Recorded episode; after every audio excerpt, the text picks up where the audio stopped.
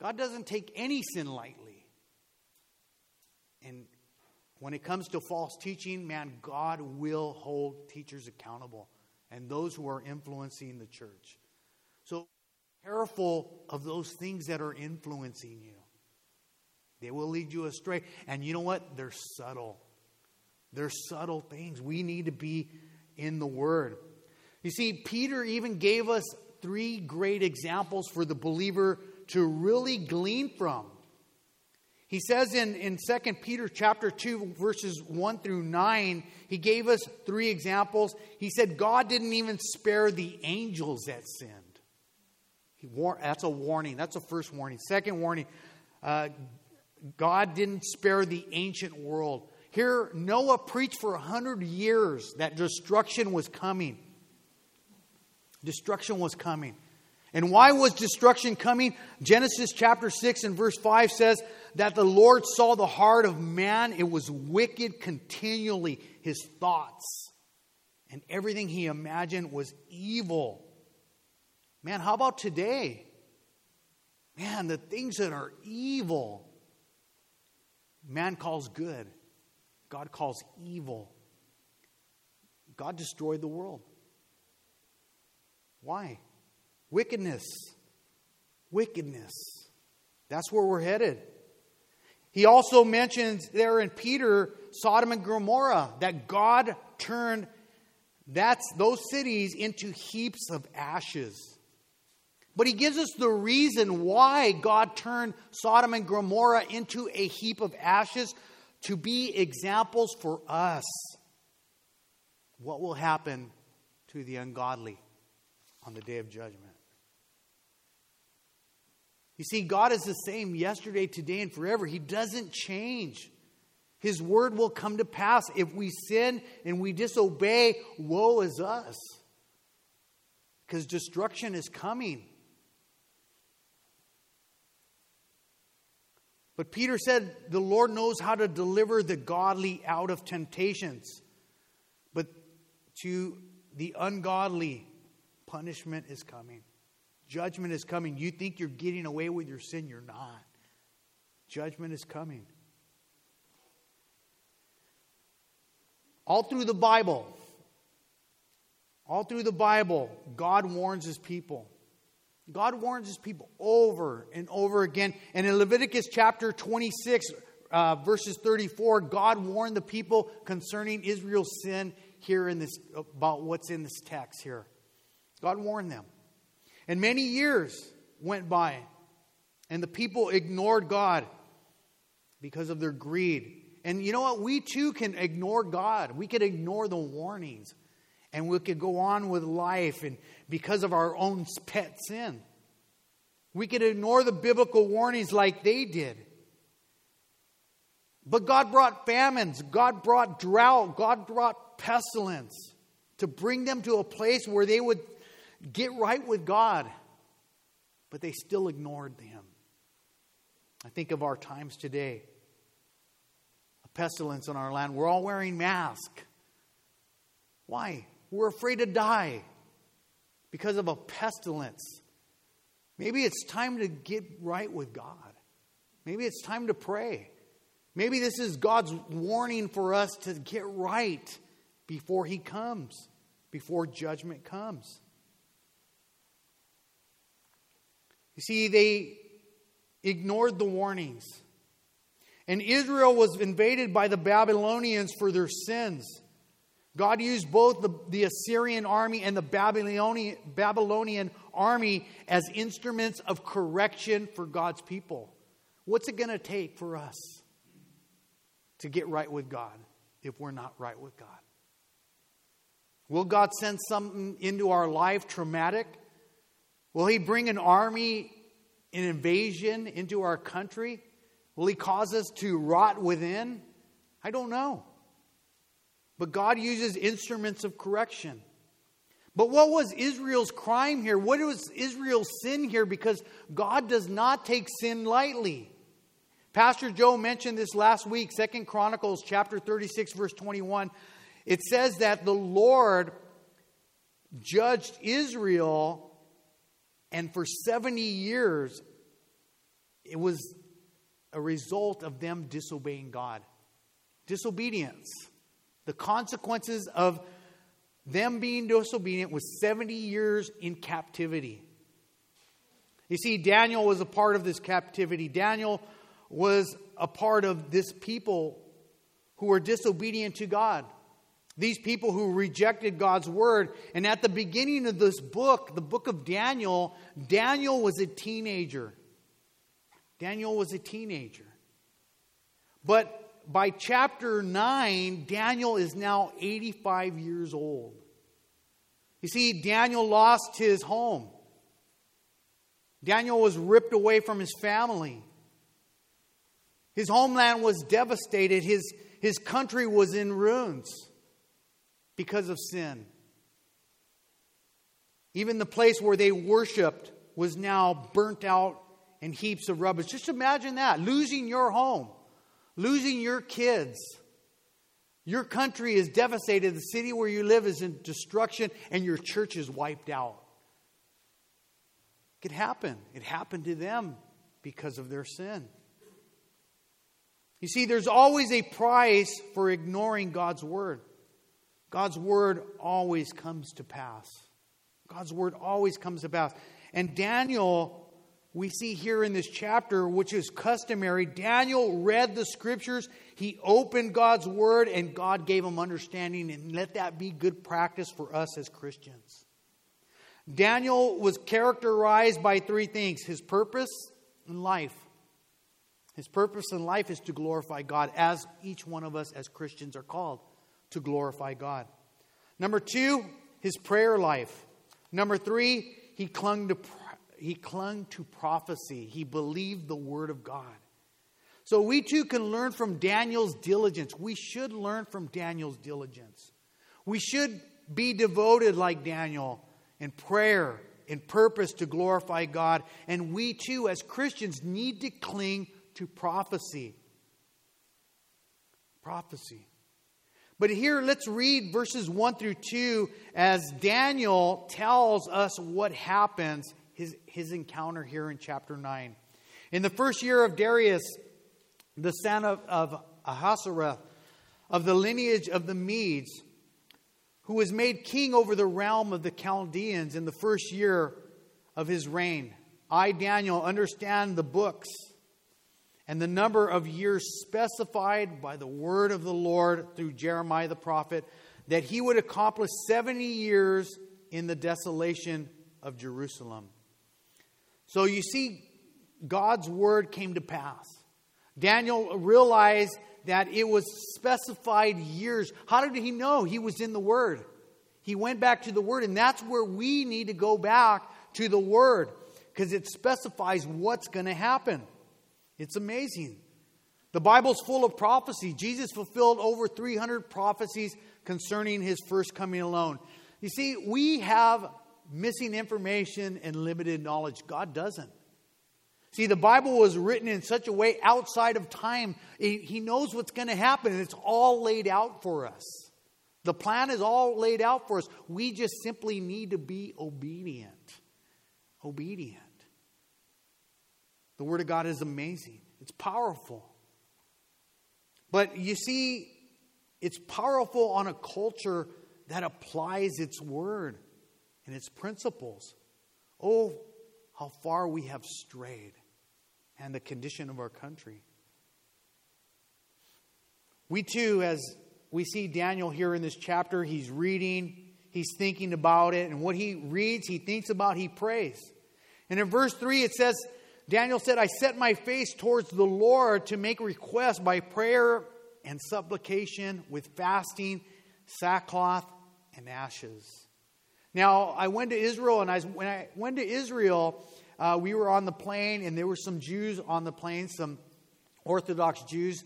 And at a certain time, they got up and they all turned a certain way and they all began to pray. And they were bowing. And you know what? That was their custom. They're praying towards the temple. But more so, we should turn to the Lord in prayer with an attitude with reverence. An attitude, a humble attitude with reverence. And make our prayers for ourselves and for our loved ones. We're called to pray. But here Daniel said he prayed with fasting, sackcloth, and ashes. Fasting is denying yourself food and water. And it is a practice that isn't seen much today. I think it's time we start going back to fasting and praying. But here Daniel says sackcloth and ashes, and sackcloth and ashes is sackcloth was this rough material that they put on, and they put ashes on their head. They were showing an outward showing of what they were feeling inwardly. And Daniel, at this time, looking at the condition of his people, he was mourning. Man, he was devastated. He was praying for them. In verse 4, he said, I prayed to the Lord God and I made confession. I said, O Lord, great and awesome God who keeps his covenant and mercy with those who love him, with those who keep his commandments. But notice what it says with mercy with those who love him. Do you love him this morning? With those who keep his commandments, do you keep his word? But notice first, his confession was personal. And before we go in prayer for anyone else, we need to be sure that we take an inward look first. Take an inward look. What's going on in here? Lord, show me where I err. Show me my, my faults, and may I repent and get right with you. But then after I do that, may I pray for others, as Daniel did here. Secondly, Daniel approaches God according to who he is. He, God. He doesn't approach God, well, I'm Daniel, I'm the prophet, I'm, I'm this. No, he comes humbly and he says, You're God, I'm coming to you. But notice he calls God Lord. And that is to call God your master. Yes, master, whatever you want me to do. I trust you. He calls him his master and he calls him a great and awesome God. You see, God's all knowing, He knows everything. God's omnipresent, He's present everywhere, and God is omnipotent, He's all powerful. And man, that's how I want to approach God with that understanding. I don't know why I'm going through certain things right now, but Lord, I know you're omniscient. You know all things, so give me the wisdom I need to live. God, I don't I don't know where I'm going through, Lord, but I know you're omnipresent. You're here with me. You said you wouldn't leave me nor forsake me. You're here with me. Help me to trust you. God, I know that you're all powerful and you want to do a work in me and you're able to get me out of my situation. But Lord, help me to trust you and wait upon you. So, also here we see Daniel calls him, calls God the one who keeps his covenant. You see, God, call, God keeps his promises. Whatever God says, He does. He never changes. You see, society's changing. Christian mentality is changing. Why? Because it is drifting away from the Word. We need to get back to the Word. God never changes, His Word never changes. God doesn't evolve. Let's look at Daniel's prayer here, starting in verse 5 he cries out to God, We have sinned and committed iniquity. We have done wickedly and rebelled, even by departing from your precepts and your judgments. So here Daniel admits Israel's greatest problem sin. Israel's greatest problem is sin. The Christian's greatest problem is sin. Our greatest problem is sin. My greatest problem is sin. And here Daniel admits, we have sinned. And the, word, the Hebrew word is hata, meaning missing the goal or to wander off the right path. Man, do we miss the goal? Do we wander off the right path? Absolutely. To say we haven't sinned, you're calling God a liar because all have sinned and fallen short. Daniel also said, Here we have committed iniquity. The word iniquity means to pervert or to distort, to twist. Daniel said, We committed adult uh, iniquity. We're bending, we're twisting, we're distorting. meaning they distorted their way of living and they justified it by a little alteration. Man, I say I'm a Christian, but I'm doing things like the world. If I'm doing things more like the world, and my thinking and my doing is more like the world than the Word, I'm in sin. I'm in sin. I'm bending, I'm distorting, I'm twisting it to meet my pet sin. I'm altering God's word. And many, many Christians uh, claim to be Christians, Christ like. Many people do religious things and religious activities. But if our lives and our thinking conforms more with the world than Scripture, that's not good. That's not good for you.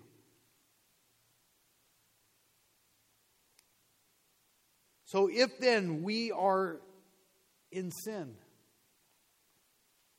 committing iniquity, living lives that are perverted according to God's word, we're twisting. We're perverted life, bending and twisting and distorting life. We're not living the life that God has called us to. That's very dangerous. And the worst possible thing for us as Christians to do if we're in sin is to justify it. And many Christians do, and they say, Don't judge me. Don't judge me. On the one hand, the Bible says this. On the other hand, I think this is okay. You fill in the blank. This is okay. You know what? Sometimes I fail at my attempt on correcting people when they're doing something unbiblical. I'll correct you. I'll say that's wrong. And many times I'll be ignored. People don't like correction.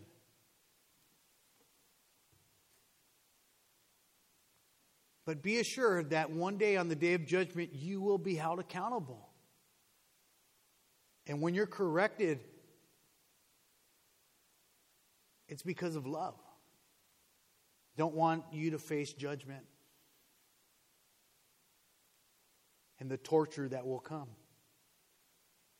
But here Daniel said, We had done wickedly and rebelled. The word wickedly means uh, to unjustly deviate from God's ways. So here Daniel also said we rebelled. The word rebel means to revolt. To revolt. It's basically saying, God, we disapprove of your ways and we think we know better. That is the world. And that is creeping into the church. We think we know better than God. But here in the last part of verse 5 and verse 6, mentions two major problems that cause God's people and their downfall. Cause God's people for a sure downfall. He says, We have done wickedly even by departing from your precepts and your judgment. Basically, we left the way of living according to your word. Verse 6 Neither have we heeded your servants, the prophets, who spoke in your name to our kings, our princes, and to our fathers, and all the people of the land. So, the number one problem, Christian, the number one problem is departing from God's word. And this is a reoccurring theme in the Bible. If you read just Nehemiah chapter 9, it gives a history of Israel. And all their problems are because they reject God's word. They leave God's word. And it could happen to us. It's written for our learning, the Christian's learning. It's for today.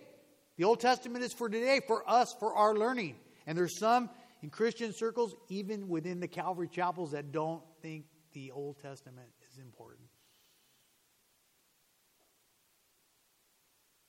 Woe to us. Woe to the teachers. Departing from God's precepts we have this problem in the ancient times, but we all so see this problem in modern day Christianity. We need to get back to the Word. But here Daniel said, we, need, we didn't even heed your, your servants, the prophets. Basically, we, we ignored your word and we ignored the teachers that you sent to teach us. We were just listening and we're, we're not applying.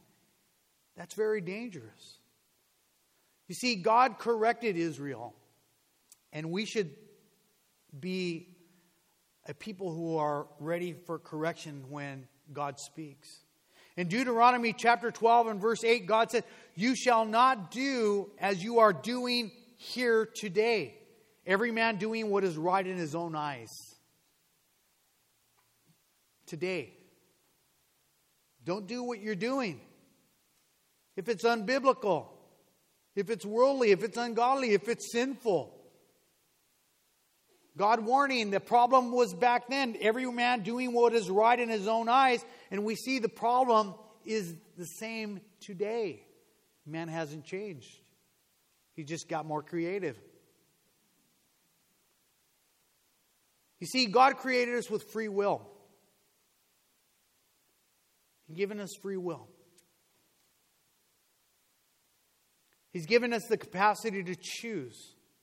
And Pastor Joe mentioned last Sunday night in the study of Proverbs, but when God gives us the capacity to choose, and when man says, I, I don't want to live according to how you want me to live, Romans chapter 1, verses uh, 22 through 26 says, God will give them up.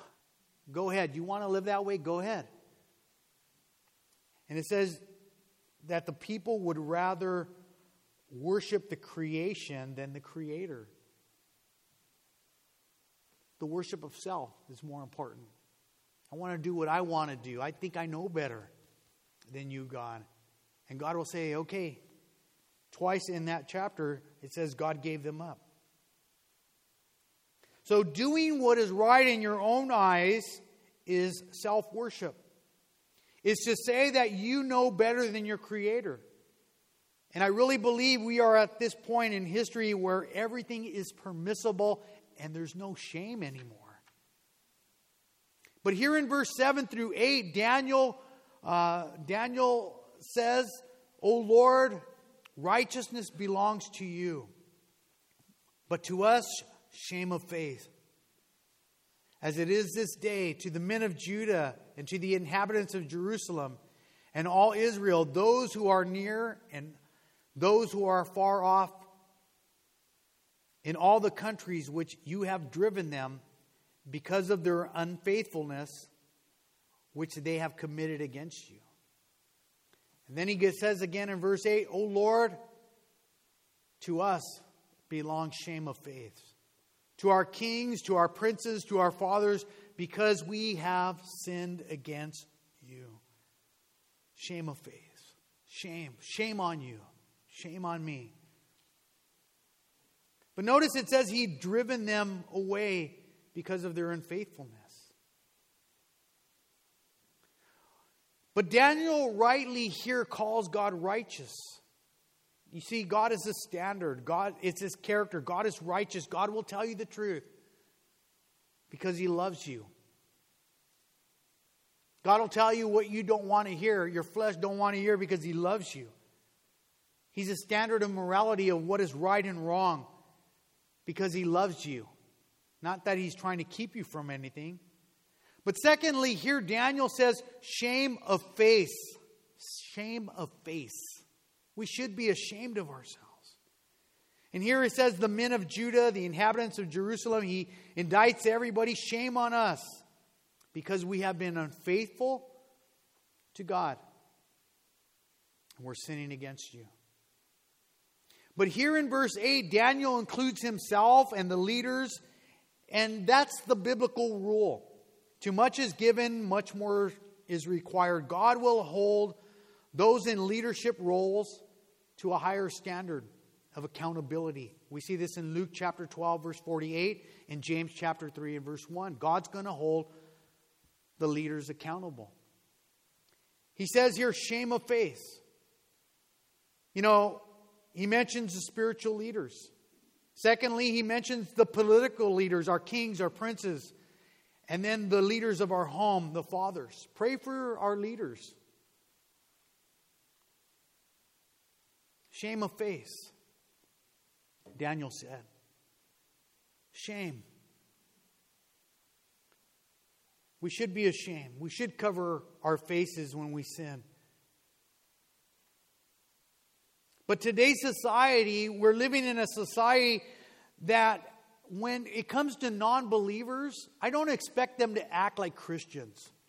They're going to do ungodly things. Why? Because the because they're living ungodly. They're they're they're their own God. They're living according to their own standards. So they're going to do ungodly things. And man, the worst is yet to come. Just to just look at what we've seen over the last 20 years. Fast forward, let's just take what's taking place over the last three years. How about over the last couple of months? Hey, your parental rights are going to be taken away from you. Take away Dr. Seuss, this is next.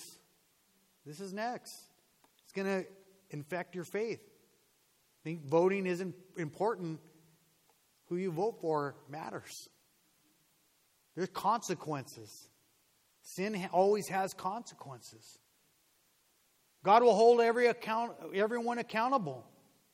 We haven't seen nothing yet. Today, we're living in a godless society. And even this ungodliness and this justifying sin is creeping into our churches. It's creeping into our churches. This attitude of worldliness is creeping into the church.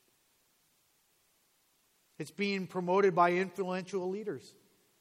Romans chapter 3 verse 18 says there's no fear before their eyes. You know, it, it's kind of like Genesis. Go back to Genesis at the beginning, Genesis chapter 3, verses 1 through 5, and where Satan comes in. Satan comes in and he's cunning, he's friendly, he's caring, he cons- comes with a concerned tone on his voice. It's okay. I think you're misunderstanding God. God wouldn't do that. You'll be all right. Don't worry about it. There's no consequences. Man, you don't want to miss out. Man, you're going to believe, but you're believing a lie. That's all the enemy comes in. You'll be like God, making your own decisions. You know better. But there are always consequences to sin. Always. Sin always has consequences. It's just a matter of timing. We're called to repent of sin. Turn. Make that U turn. You see, a lot of times when we're caught in sin, there's two kinds of sorrows. Or, uh, sorrows. There's a godly sorrow and an ungodly sorrow. There's a sorrow, oh man, I got busted. Or there's a sorrow as, God, forgive me for doing this. Help me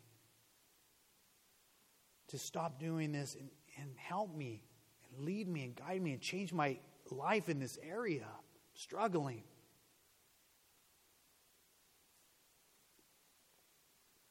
You see, when it comes to sin, God will deal with sin, and man is doomed when it comes to sin. But even, even we see through the Bible here, Daniel, look at Daniel's heart as, as he's praying for sin. He, he's brokenhearted over sin. He said, We have sinned. He's brokenhearted. And we see this through the, through the Word of God. We see Isaiah in chapter uh, 6 seeing the Lord and standing before the Lord, and he says, Woe is me, I'm a, a man of unclean lips, and I dwell in the midst of an unclean people. This is Isaiah saying that back then. What about us today? Woe is us. Man, we're unclean and we dwell in the midst of an unclean people. Man, we're ripe for judgment. We need to repent. Even the psalmist said in Psalms 41, verse 4, Lord, have mercy upon me. Heal my soul, for I have sinned against you. So again, there's a difference between I got busted and I regret it, or I'm sorrowful, I have sinful actions. But today, sorrow and shame are out the door. You see, sin is being celebrated. It's fun to sin. And the Bible does say sin is, is fun for a season, but that season's going to end. And you're going to have to stand before the Lord. Remember, even Jesus talking about his second coming, he said when he comes, he's going to come like a thief in the night. He said when he comes, he described the world as being in a celebration like atmosphere. We see this in Luke chapter 17, verse 27. When Jesus comes back, we're going to be celebrating sin. People living in excess, drunkenness, an idea of an immoral free for all. And that's what we're seeing today. An in, immoral free for all. Anything goes. We haven't seen nothing yet. You can't even imagine what's hap- going to happen next year. The wickedness that's coming out.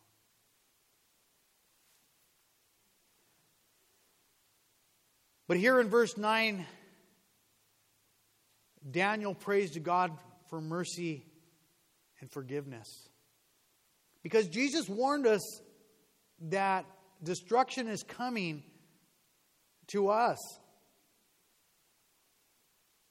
Like the days of Noah when Noah entered the ark and it destroyed them all. That's a warning for us. But Daniel prays for God's mercy. Verse 9 To to the Lord our God belongs mercy and forgiveness, though we have rebelled against him. So again, here, Daniel calling out for God's forgiveness and mercy. And we see this over and over in the scripture, calling out for God's mercy. We're not calling out for God's justice. We need His mercy. God, forgive us. God, we plead, we're pleading with you for mercy.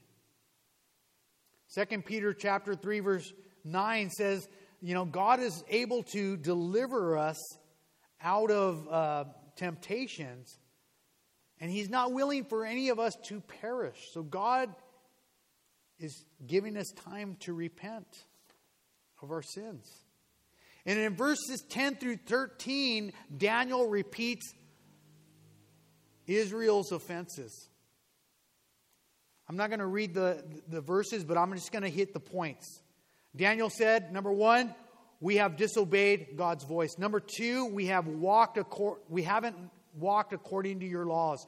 Number three, we haven't listened to those who gave us your word.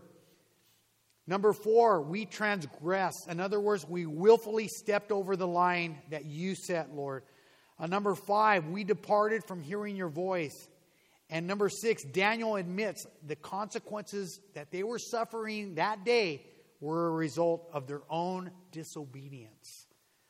Daniel admits, number seven, that God forewarned them that disaster would come upon them if they didn't follow God's instruction. And Daniel says the biggest problem, all this, all this, imagine losing your family, losing your home, losing your city, losing your country. It's all devastated, all this. And Daniel says at the end of verse 16, yet we have not even prayed. We didn't even pray. We have not prayed before the Lord. Daniel admits the problem. Number one, not turning to God and not praying. You see, sin will darken our understanding. You see, when we give ourselves over to sin, we will have our own versions of the truth. We will make up our own what is right and what is wrong. We will believe the lie. We will do whatever we want to do, but we will still be held accountable on the day of judgment. Again, Daniel in verse uh, uh 14 through 16 says the same thing, brings up the same uh, things. But Daniel adds in verse 16 here again, because of their shameless behavior, uh, that they were even a, a reproach to the people around them. They'd gotten so bad because they strayed from the word. And we too, as, as we wander from God's word, as the world will wander from God's world, word, it, it'll get worse. Shameless behavior. Verses 17 through 19, we see Daniel pleading for God to intervene on behalf of his people. Why? Because one of the things, we can't change hearts. I couldn't change my own heart. I tried many times to change back in when I was backslidden. I tried to change. I tr- one week it would work for one week. The next week I'd fall. I'd fall. I'd fall until I got my heart right with God, and God changed my heart. You see, that's what we need. We need to pray for change hearts here in me. We need to pray for change hearts because nothing's going to change unless the heart changes. Things ain't going to get better, they're going to get worse unless God changes the heart. My marriage, my family didn't become better until God changed my heart.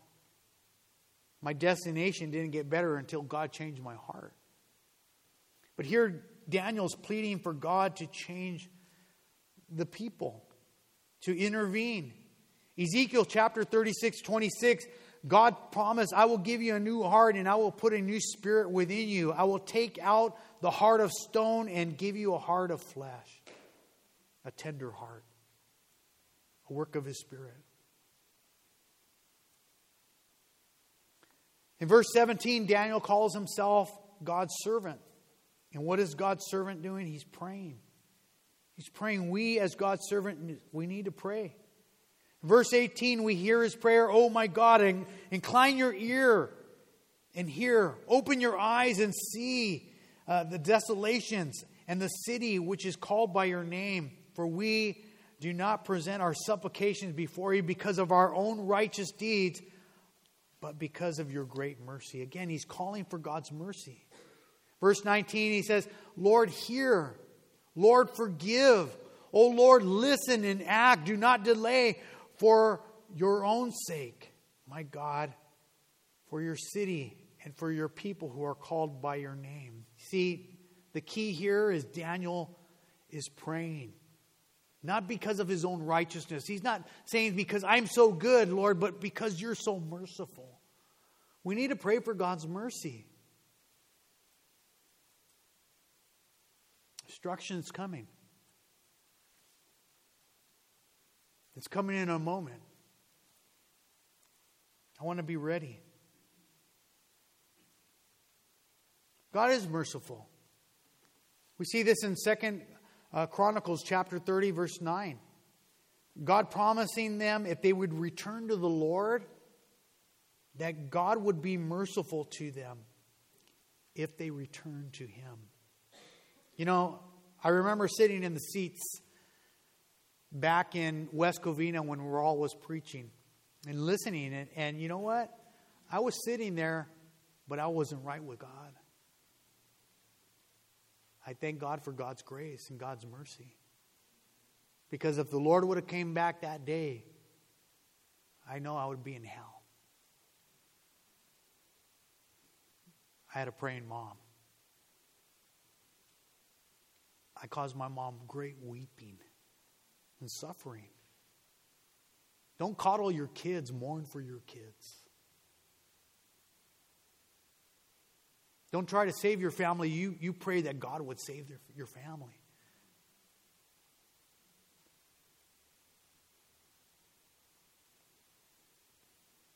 But all through the scriptures, we see the psalmist and the word, we see them calling for God's mercy. That's what we need. We don't need God's judgment. If God judges us right now, we would all be wiped out. Like that. Boom, judgment. Why? Because we all sin. And sin always has consequences, and God's word always comes to pass. But in verse 20 through 27, uh, we have an encounter here after Daniel prays. What happens is he has an encounter with an angel it says in verse 21 while I was speaking in prayer, I had an experience. He had this broken heart, he had this humble heart. He calls himself uh, God's servant, he humbles himself, he prays with the right heart. And as he was praying, God sent a message. Verse 22, it says, God gave him skill to understand. And in verse 24 through 27, he gives them several prophecies to, that give validity to the Word of God. You see, destruction's coming, but the Word of God is written for us for our learning. That we might understand that what God says is actually going to take place, not in, in just the near future. It could happen tonight, it could happen today. Think about that. Where's my family going to be? Are they going to be okay?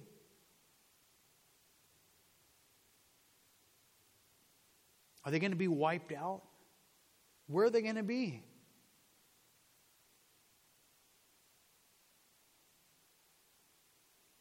You see, God wants us to know and understand. So he gives us prophecy here to understand that what he says is going to happen. And what he says actually happened. We have here uh, in the latter part here, we have prophecy.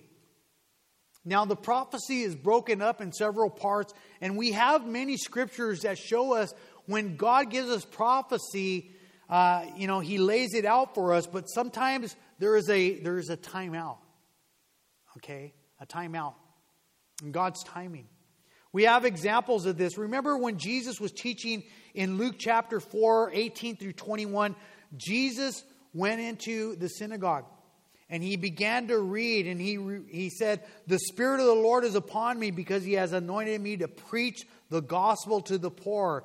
He has sent me to heal the brokenhearted and to proclaim liberty to the captives and to recovery of the sight to the blind, to set at liberty those who are oppressed and to proclaim the acceptable year of the Lord. Then he closes the book.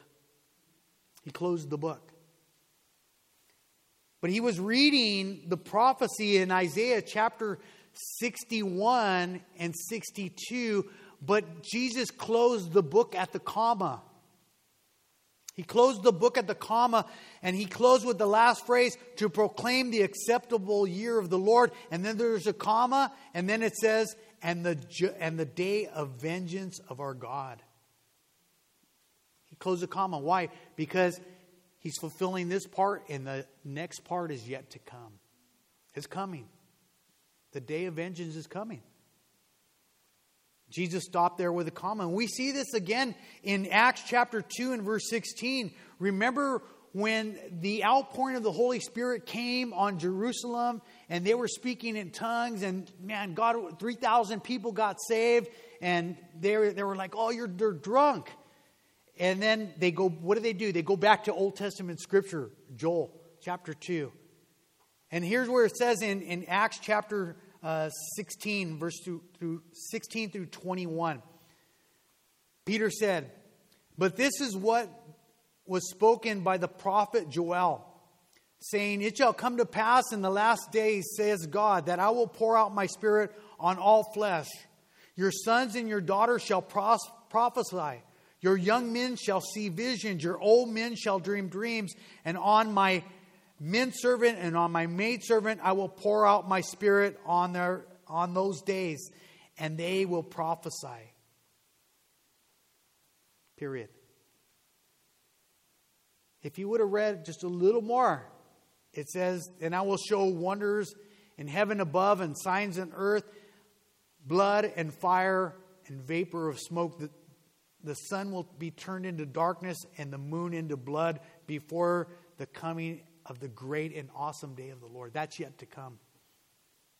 We know the first part is fulfilled in both scriptures the Luke passage, the Acts passage, and here in Daniel. It's it came to pass.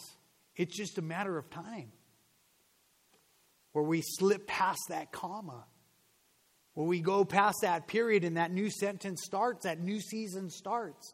It's going to happen. So here, Daniel the first prophecy is fulfilled, the, command to rebuild uh, Israel. Remember, they were gone for 70 years. There was a command to build Jerusalem until Messiah the Prince comes.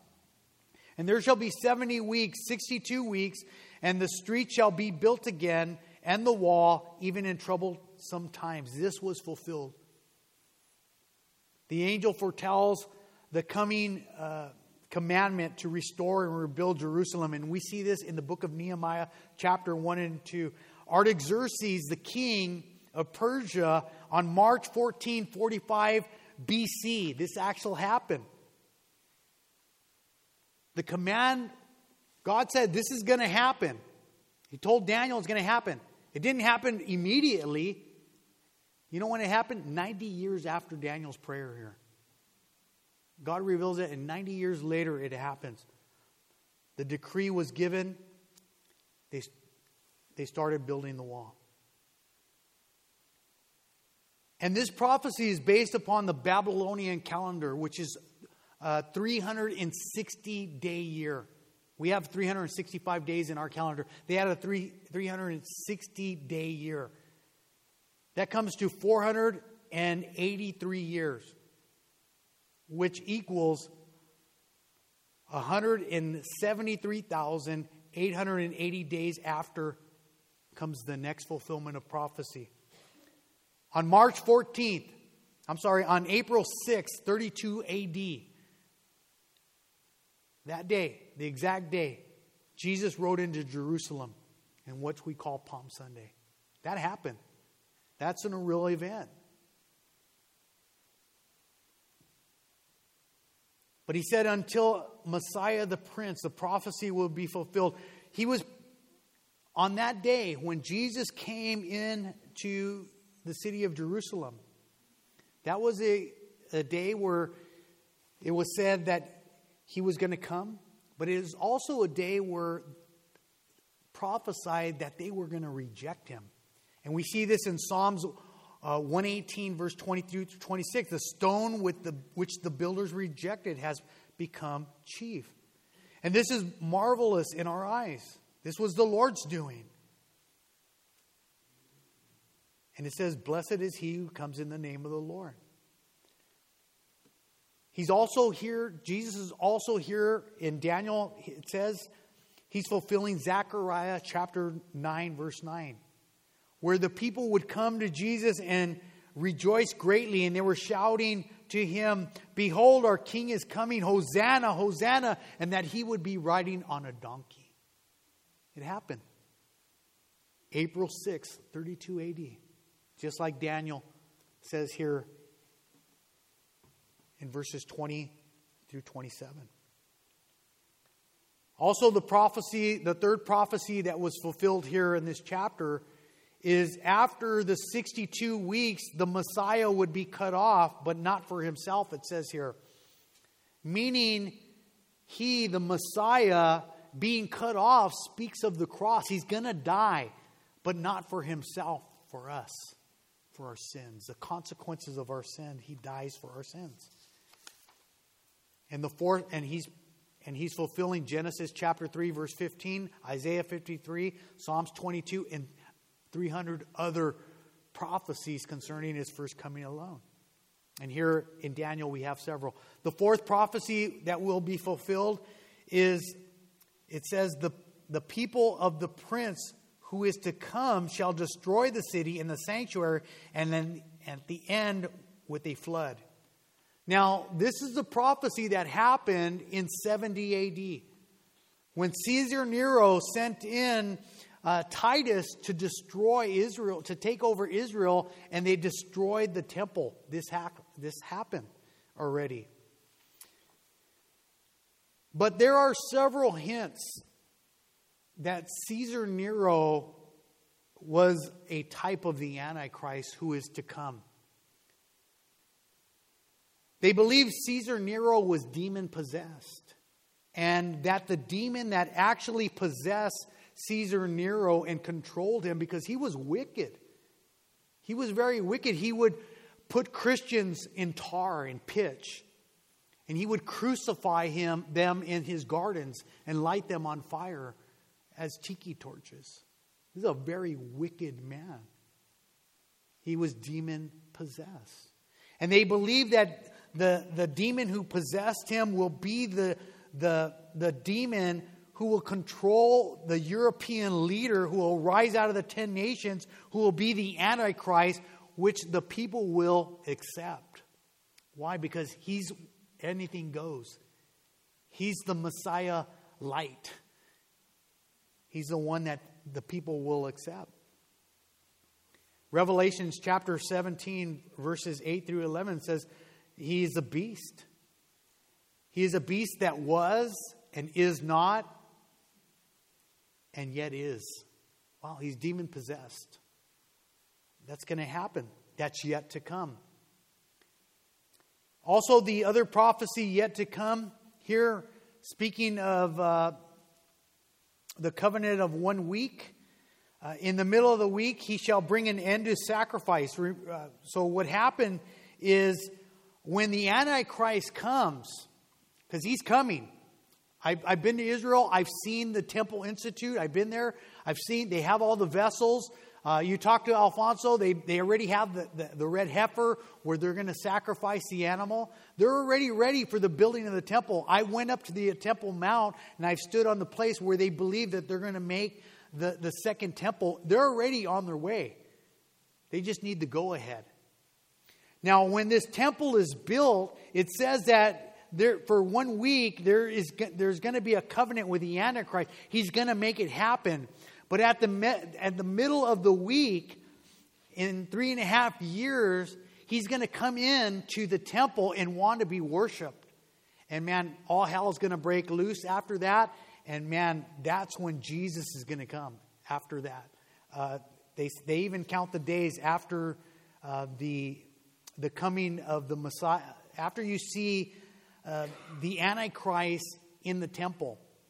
After you see the Antichrist in the temple, 1,290 days from that day, Jesus will come into earth and he'll establish his kingdom. Man, that's coming. How do I know this stuff is true? Because what he said in the past happened in great detail. So it's for our learning, it's for our warning to get right because it's going to happen. It's just a matter of timing. So, as Christians, we need to pray. Jesus warned us when we see these things spoken by Daniel the prophet He who reads, let him understand. Why did Jesus say that? Because Jesus doesn't want us to get caught off guard. And Jesus sent his apostles to warn us be careful. In the last times, they're going to try to deceive you, even amongst yourself. We need to get to the Word. Christian, be in the Word, be in prayer. Start praying it. Read it consistently from Genesis to Revelations. Why? We might not have it very long. Read it, apply it. Where it shows error, say, Lord, help me not to be like that. But where it shows something awesome, say, Lord, I want that. But in these times, we need to pray for God's mercy. Why? Because it could happen tomorrow. We're just waiting on the rapture of the church. It could come when we least expect it. So, Christian, be ready. Christian, if you're not right with the Lord, get right with the Lord. Man, 2020, wicked. 2021, you know what? I haven't experienced you know, uh, these spiritual attacks on me personally and on the church and Pastor Joe and just the, things that we've been experiencing, man, it's, it's crazy, the spiritual attacks. And just even the, the stuff that the enemy is throwing in our minds. It's wicked. Why, why would the enemy be so desperate to cause us to stumble, to cause us to fall, to cause us to stray, because He knows His time is short. So let that be a warning to us, Lord, but let that be a, a lesson for us. You know, if we're not brokenhearted over sin and we're comfortable, with sin, pray for that. If you're right with God, pray. We need to mourn. We need to plead for God's mercy for our children.